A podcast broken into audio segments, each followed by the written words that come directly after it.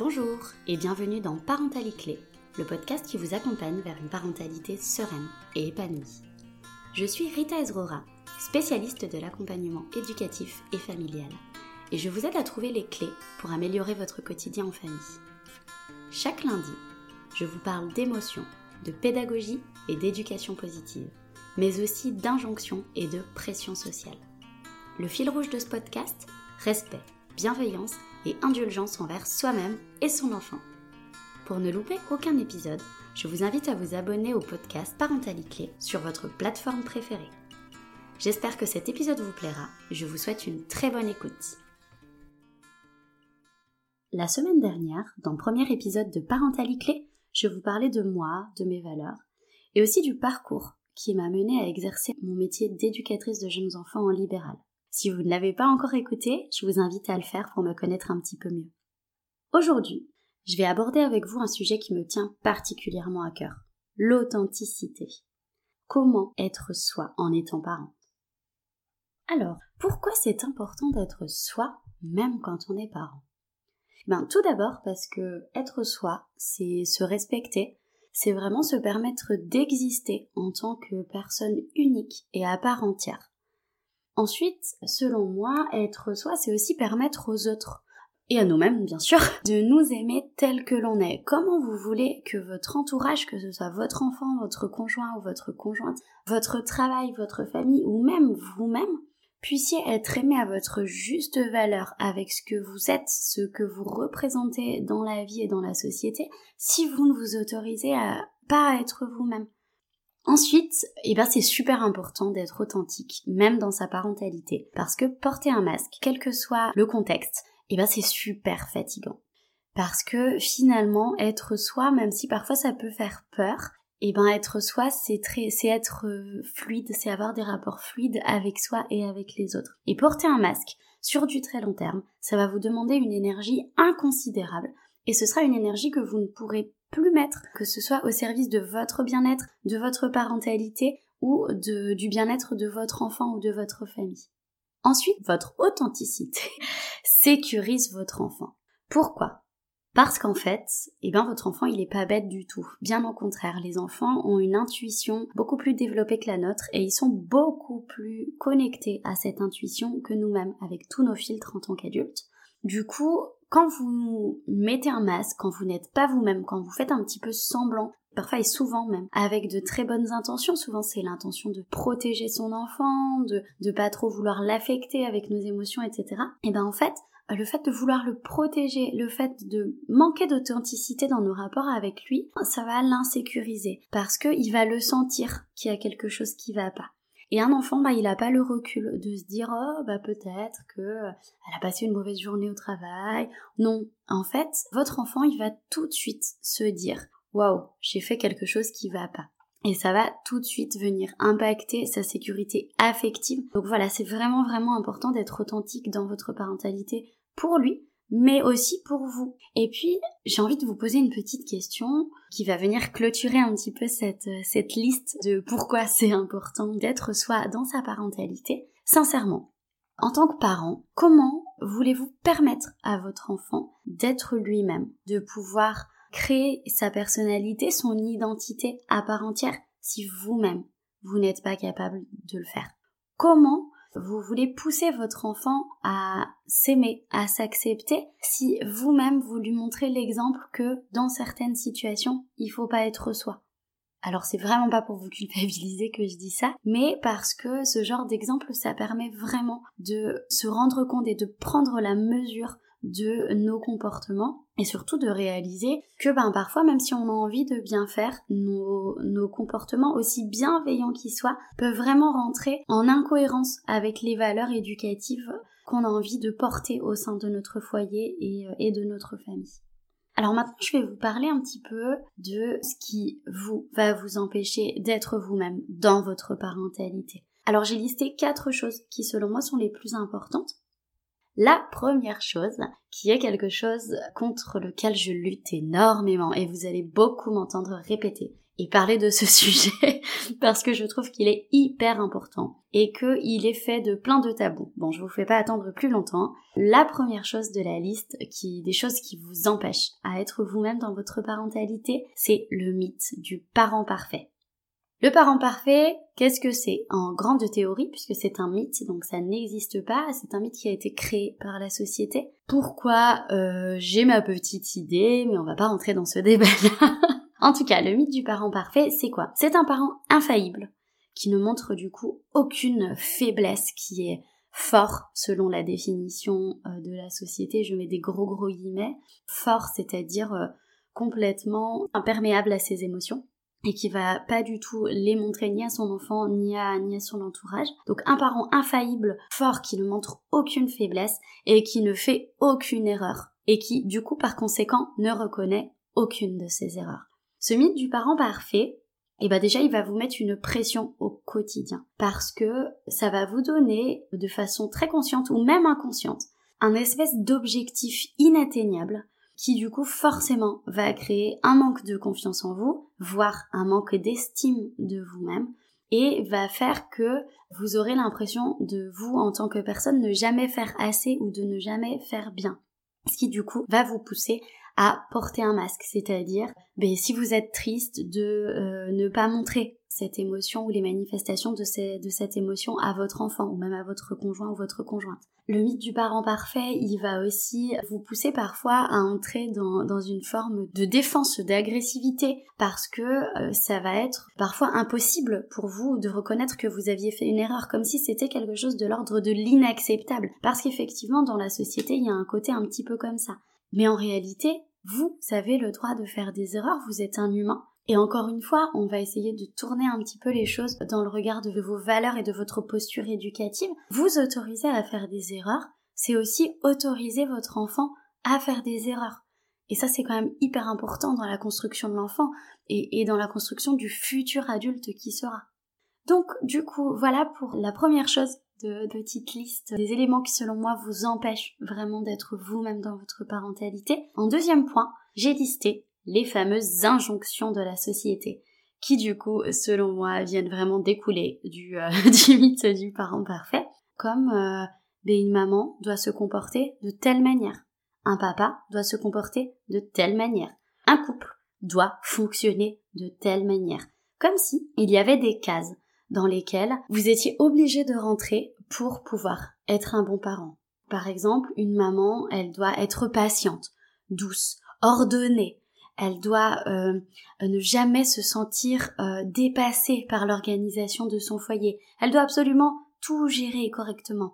Un papa, il doit assurer au travail, il doit assurer euh, sa vie sociale avec ses amis parce que quand même il faudrait pas qu'il se laisse bouffer par sa vie de famille, vous comprenez Un papa, il doit être fort, il doit pas montrer ses émotions, c'est vraiment l'homme de la de la famille, l'homme du foyer.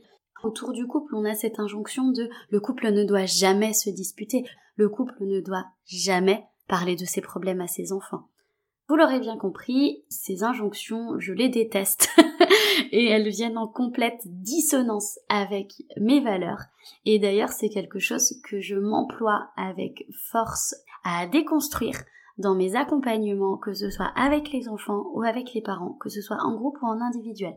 Pourquoi? Parce que selon moi, ces injonctions, elles viennent vraiment, vraiment créer des failles très fortes, que ce soit chez les enfants ou chez les parents. Chers parents, vous pouvez vous comporter comme vous avez envie, toujours dans le respect des lois, bien entendu, de la bienveillance et du respect. Mais en tout cas, une maman, si elle a envie d'être désordonnée, si elle a envie de ne pas travailler, si elle a envie de travailler, c'est elle qui choisit. Un papa, s'il veut être doux, sensible, pleurer, porter son enfant en écharpe, masser son enfant, être, être vraiment lui-même et être connecté avec ses émotions, ça n'en fera pas des parents moins parfaits. voilà. Je fais juste une toute petite aparté au sujet du couple qui ne doit jamais montrer ses faiblesses et jamais montrer ses problèmes. Encore une fois, je trouve que c'est une belle euh, bêtise. Je ne dis pas qu'il faut aller étaler nos problèmes à nos enfants. Mais je trouve que, encore une fois, être authentique en disant, bah là ce soir on a été en désaccord. Mais parfois, dans la vie, on est en désaccord. Et parfois, on ressent des émotions comme de la colère ou de la tristesse quand on est en désaccord ou même de la déception. Et ça n'enlève en rien l'amour qu'on se porte et le respect qu'on se porte. C'est-à-dire que votre enfant, il va aussi à un moment donné se construire avec ce droit d'authenticité et se dire waouh, quand je suis pas d'accord, j'ai le droit de pas être d'accord. Il y a un cadre dans lequel le montrer, toujours avec bienveillance et respect, bien entendu. Mais j'ai le droit d'être moi-même, j'ai le droit d'avoir mes idées, j'ai le droit d'avoir des opinions. Je vous fais pas un dessin sur ce que ça va développer, en tout cas chez lui, dans sa construction en tant qu'enfant, adolescent et adulte euh, plus tard. Troisième chose qui vous empêche, selon moi, d'être vous-même dans votre parentalité, les croyances limitantes autour de la parentalité. Autrement dit, les fausses croyances qui vont venir vous limiter, qui vont venir vous faire croire que vous avez besoin de cacher, que vous avez besoin de mettre un masque, que vous êtes obligé de, manquer d'authenticité pour être un bon parent. Quel type de croyance? Par exemple, la croyance qui dit, en tant que parent, vous allez rendre votre enfant triste si vous pleurez devant lui. C'est complètement faux. Et puis, si votre enfant il est triste de vous voir triste, quelle que soit la manière dont vous l'exprimez, moi je trouve que c'est plutôt une belle chose. L'empathie naturelle des enfants se manifeste à ce moment-là. Et est-ce que c'est quelque chose de problématique? Je ne pense pas. Avoir un enfant empathique, c'est un futur adulte empathique. Et je crois que plus nous en aurons, plus euh, notre société sera, sera bienveillante et indulgente euh, avec tout le monde. Donc, non, c'est pas vrai. Si vous pleurez devant votre enfant, bien entendu, il faut mettre des mots pour expliquer les choses comme, euh, comme d'habitude, mais si vous pleurez devant lui, vous n'allez pas le rendre triste.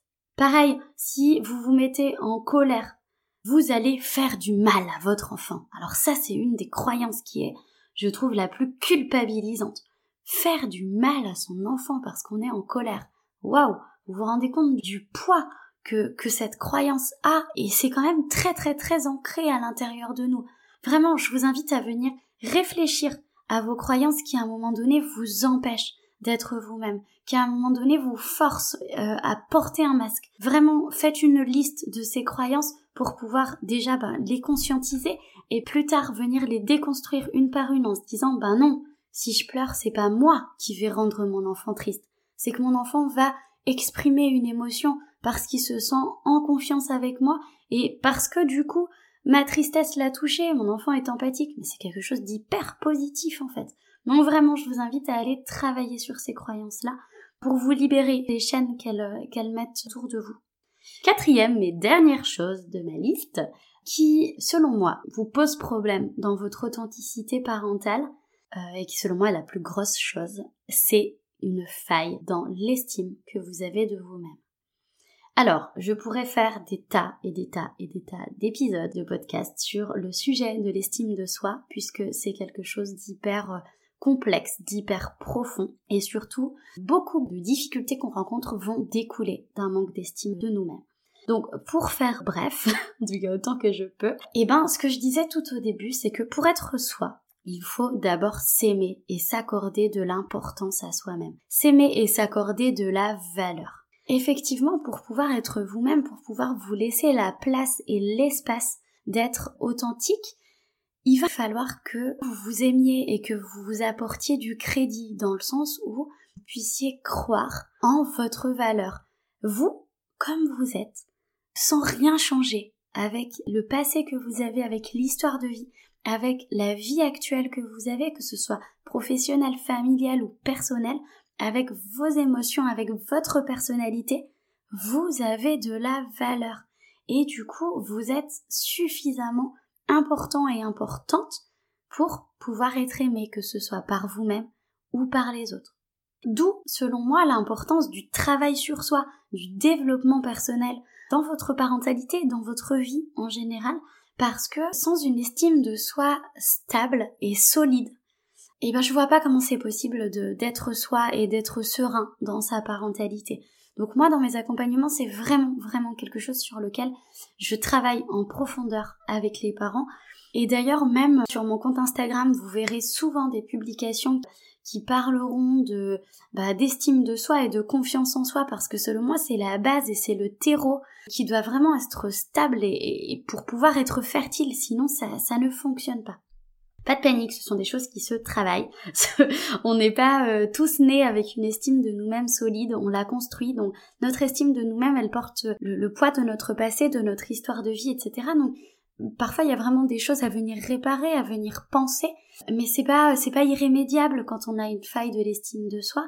Et vraiment, je vous invite à ne pas hésiter à, vous remettre un petit peu en question dans le sens à vraiment venir vous questionner sur ce qui bloque chez vous, sur ce qui fait que vous avez du mal à être authentique dans votre parentalité ou même dans votre vie en général et à demander de l'aide si vous avez besoin, que ce soit à des professionnels de l'accompagnement familial ou à des psychologues ou à des coachs ou à des sophrologues. J'en profite pour faire ma petite annonce. Dans quelques mois, je serai sophrologue. Euh, du coup, c'est une discipline que j'aime beaucoup. Ça fait partie donc des, des, thérapies. Bref, je vous ferai un épisode pour vous expliquer ce que c'est la sophrologie plus tard. Mais en tout cas, vous, vous pouvez vraiment travailler autour de l'estime et de la confiance que vous avez en vous-même avec ce type de professionnel. Donc vraiment, n'hésitez pas, ne restez pas seul. Je voudrais terminer cette, cette petite liste qui, euh, qui fait un peu flipper, je vous l'accorde, par quelque chose de très positif. Je voudrais vraiment vous dire que vous méritez d'être vous-même. Vous méritez d'être aimé pour la personne que vous êtes. Vous n'avez pas besoin d'artifice et vous n'avez pas besoin de masque. Et voilà, c'est sur ces petits mots que cet épisode se termine. Merci d'avoir été présent et à l'écoute tout au long de ce deuxième épisode. J'espère vous avoir donné envie d'être vous-même dans toutes les situations, que ce soit dans votre vie personnelle, professionnelle ou familiale. Et je vous dis à lundi prochain pour le troisième épisode de Parentalité Clé. Je vous parlerai des écrans et de leurs dangers pour le développement de l'enfant. N'hésitez pas à soutenir le podcast en mettant une note et un commentaire sur votre plateforme préférée. Vous pouvez également le partager un maximum autour de vous. Si vous souhaitez en savoir un petit peu plus sur moi, je vous invite à consulter mon site web lion-accompagnementfamille.fr. Vous pouvez également me suivre sur les réseaux sociaux Facebook et Instagram sur le compte Rita Ezrura. À très bientôt!